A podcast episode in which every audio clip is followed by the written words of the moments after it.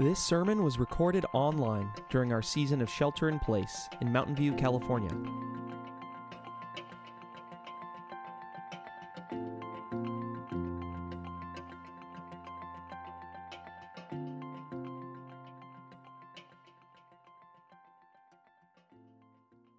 Well, hello everyone, welcome to our online service for today. Um, I've been asked to share a word, um, and uh, that is what I will do. So, um, this last week I was um, hanging out with some some family, and we were just kind of reflecting on the the tension um, which is active in our culture that highlights and praises actually sort of that individualistic worldview. Um, but it also is in tension with that necessary and needed element of community in our lives. And then on the flip side, we were also reflecting on the strong cultural juxtaposition of that pretty much sole communal identity that we would see so often uh, expressed in Scripture. And it was really an apt subject for this season of life because um, I've actually been thinking a lot about the church, the global church, capital C, and why we need, as followers of Christ, a community life together in Christ. Um, I've been thinking a lot about it because we're right on the verge of, of reconnecting in a more concrete and more physical rhythm, and also because uh, there has lately, in certain spheres of the church, been a lot of angst and tension and confusion around the global church and, and what it means to be a community together and, and how best to do that. And I think that the, the ultimate answer to the many questions arising in this season of church life is is not summed up in a few lines. I think that the nuances of culture and the nuances of our personal identities and organizational history and legacies they really make for a very uh, complicated, if not sort of Byzantine labyrinth uh, to navigate for us as individuals and also as a community.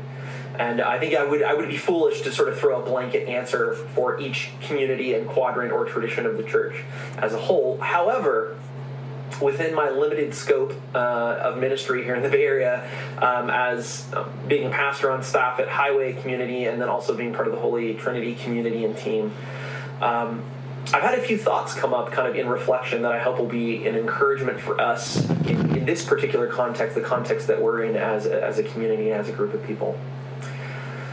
We can, uh, I'm pretty sure, agree that our very core, we do truly need connection and community. Um, it's I think we can all agree that personal isolation is is not good for the soul, uh, the mind, or the body. Um, I think of just the, the the fact that you know newborn babies will will quite literally die if they do not receive enough touch and love and reflection in, in the very early stages. And much in the same way as our elders experience old age, and um, you know time and time again studies and, and history just plays out that um, that that really diminishes the quality of life and, and also the length of life to be alone and to be isolated. So there's actually something about God's created order for us that really hurries us and gathers us together in groups, whether it's a family or a village or a city, or you know now in our day and age we've got sprawling uh, metropoli and metropolis, you know even here in the Bay Area. Um, so we are at some level, whether we want to be or not, involved in some element of community, whether it's by blood or by our own sort of decisions or will or just where we live. And I think that on a grander scale, that's really because we flourish when we are in community and when we are seen and, and when we're known and when we're understood. And we also flourish in doing that for one another, too. And I believe that the church, in its ideal form, is that place where we're able to do that in the sight of Christ, who is the head of the church. And so to have the safety and the compassion that is present in the body of Christ is is never really to be understated. I think that's a huge um, part of what it means to follow Jesus. Um, it is in our very nature. Um, it is it is just a remedy to the falsehood that our culture peddles to us kind of constantly about our own power and ability and self sufficiency, which ultimately, um, you know, I have just seen in my own ex- and, and, experienced in my own ways, just that that never really leads anywhere very good. Um, when we tend to lean on ourselves for all the, all that we need, uh, we often don't really have all that we need. Only Christ can give us that. So. Uh, the church is important in, in whatever form or tradition or model it takes because it, it actually challenges our unhealthy wills and passions, but uh, it also is that support and the refuge that we often need as a result of the isolation that, that happens to us or sometimes that we bring on ourselves in, in different ways. Um, we are human beings, and sort of su- to suggest that we can thrive outside of the human paradigm, I think would be actually a really grave mistake. I think that we need that part of creation, of community in our own lives to, to really flourish. It's also uh, in our humanity together as the church that we are often tempered by Christ's love because of our spiritual gifting. We can bless one another, we can lift one another up, we can um, speak encouragement, we can challenge one another. It is that idea of iron sharpens iron. Um, our edification can come, you know, through these gifts, which are exercised in that communion in the body of Christ. And when we physically gather and express our talents and our gifts and our passions, it is the animated uh, body of Christ at work in us and each other and in the places that we reside.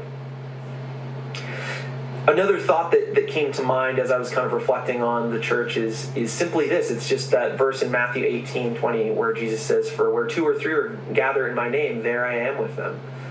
Um, as our journey uh, begins and continues all through life as Christ followers, it is to, to one of the aspect of that is to seek Christ's presence in all that we do. And when we are gathered together, we embody physically and spiritually the body of Christ. And, and mystically, you know, Christ's presence is made manifest in our material spaces. And so when we choose into these spaces together as Christ followers, we are actually choosing to be in the same spaces as, as our Christ.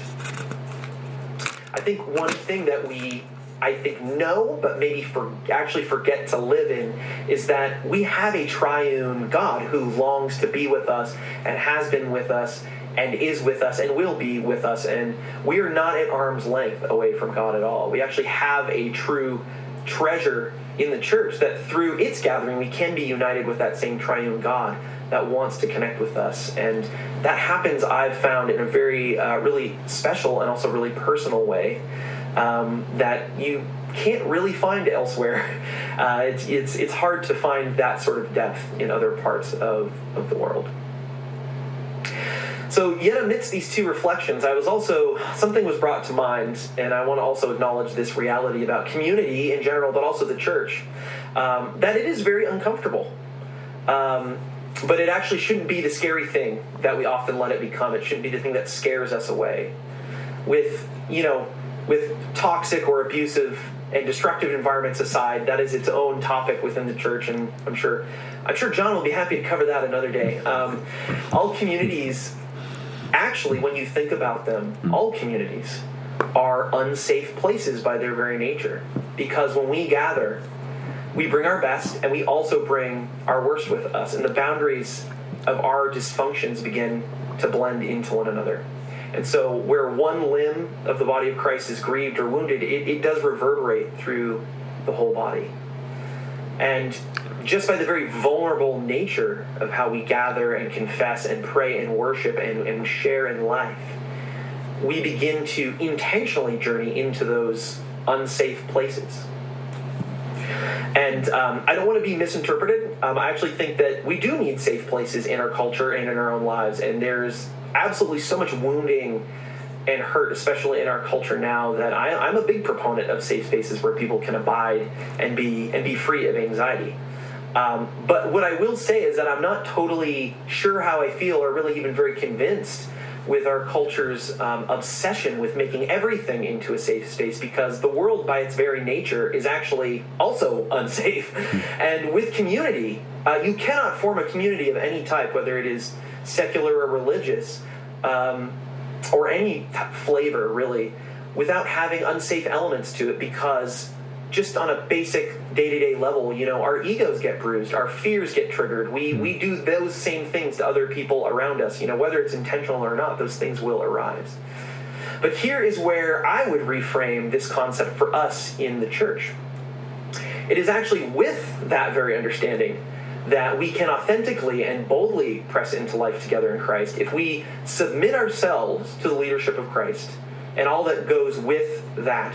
We also bring those dangerous, unsafe parts of ourselves into the care and the supreme wisdom of Christ. When we enter into that committed community, we are committing to uh, share the safe and the unsafe spaces under the power of the Messiah. And at all times, the church or a church really should be living out the wisdom and the peace and the compassion and the truth, the patience, the kindness, and all the other spiritual fruits. And when that is done well, those unsafe places actually become areas for God's power to, to manifest and to redeem in the midst of our weakness. But this is the thing that I think is, is the real hurdle for some people is that even in doing that, that just feels uncomfortable and, and it is scary. It's a scary and uncomfortable thing. Um, I, I remember uh, some years back I was uh, helping lead worship for a small home church that had started here in the Bay Area, and a, a really uncomfortable um, situation arose around race. And someone had made a comment offhand, um, I think really without realizing the implications of the comment, and it really deeply it really, really deeply wounded someone in our group who was a person of color. And um, that was probably one of the most awkward and painful and sort of unbearable moments that, that I can remember. That, that was a really, really hard moment. Um, processing through that as a really small church was was really hard because everyone was there and experienced sort of the, the interaction and, and the pain that, that came out of that. Um, but what came out of that actually was a really beautiful deepening of relationship for those two people. And through again the exercising of, of grace and compassion and wisdom and, and real humility amongst kind of everybody um, there was a real deep reconciliation and a real healing that came uh, from that for, for both individuals involved. And uh, i believe that god really made his grace and power manifest in that specific situation for both those people in ways that only um, his power and grace can. And without that having happened, I think in the context of that intentional community in Christ, um, I don't think that it would have gone the way that it did. And it was, you know, that process was not devoid of gut wrenching work that again required that commitment and humility and a myriad of other necessary virtues. But really, in retrospect, I think that we were actually wiser and stronger because of that hard process of, of being together. Um, it, it, I, will speak for myself that I think it did um, a lot for me and helped me grow quite a bit, just even to be present and to see that and to experience it. And, and not every thing that happens will be like that or will be as serious as that. Um, you know, maybe someone from within our community rubs us the wrong way. Maybe um, you really hate the songs that I'm picking on Sunday mornings, or maybe you feel hurt by something uh, that was said or, or that was done to you. Uh, it can be pedestrian in scope, and, and I think that often it can be and will be. But however, again, when we trust Christ to be at the center of why we gather in the first place, we do a great deal to just inherently invite Christ into those hard places and to be present in them with us. And when you couple that with trusted, relationships and trusted brothers and sisters, trusted leadership or mentors, it, it, it, becomes a hard but a really beautiful and ultimately redemptive process that is powered by, by God's love. As um, I'm sure we've all heard, and I know I've heard often in my life, you know, sometimes the best things are often also really the hardest things. But the but the return on that is far surpasses uh, a momentary struggle or attention that arises. So, kind of with those reflections about community, why we gather, um, and again, this is a large topic. I'm sure there have been much more uh, articulate books written on this uh, subject. Um, but for now, I think really what I'd like to share my word for each of us today is really simply this: is to press it. Um, you know, the physical manifestation of the church as, as an institution or a building or a group of people will not will not fix or solve all our problems. Uh, only God can do that. Uh, but the church is the manner in which Christ has called us to gather and to engage in the physical realm with one another. And God absolutely uses the church and our fellowship to do great works in us and uses that as a tool. Uh, we are shaped together, and as individuals, when we choose to show up to the same place at the same time every Sunday or every Wednesday or whenever we have uh, something on our on our schedule, um, that is a commitment. We're pressing in to life together, and pressing in looks different for for each of us. Um, but where God has begun to make a little more room for you to press in with your respective journey in the church, um, I urge you to do it for, for the reasons that are already mentioned, but also for the richness that, that comes with that. And, you know, at the very end of all that, I'll just say, I'm also right here with you to walk alongside you too. I know that as, as Vicki and John and um, Deacon Cindy are as well. Um, we're all there for each other. We have relationships, and we can walk alongside each other. And you know, you're not alone. And I think that very truth, that simple truth, even of it, in of itself, is one of God's manifestations of, of His love and His grace. So, if, if I've said anything that you know tugs on your heart even a little bit, um, or you're feeling encouraged in, in a way, or have questions, you know, I just encourage you to reach out to, to Father John um, or to Cindy when she's when she's back from vacation. Don't reach out to her now, um, but just to reach out to process and to pray where God is leading you. You know, we are we are here for you, and we we love you very much. Um, and I also be remiss, and alternately, I, I want to just mention that if I didn't, I'd be remiss if I didn't mention this that.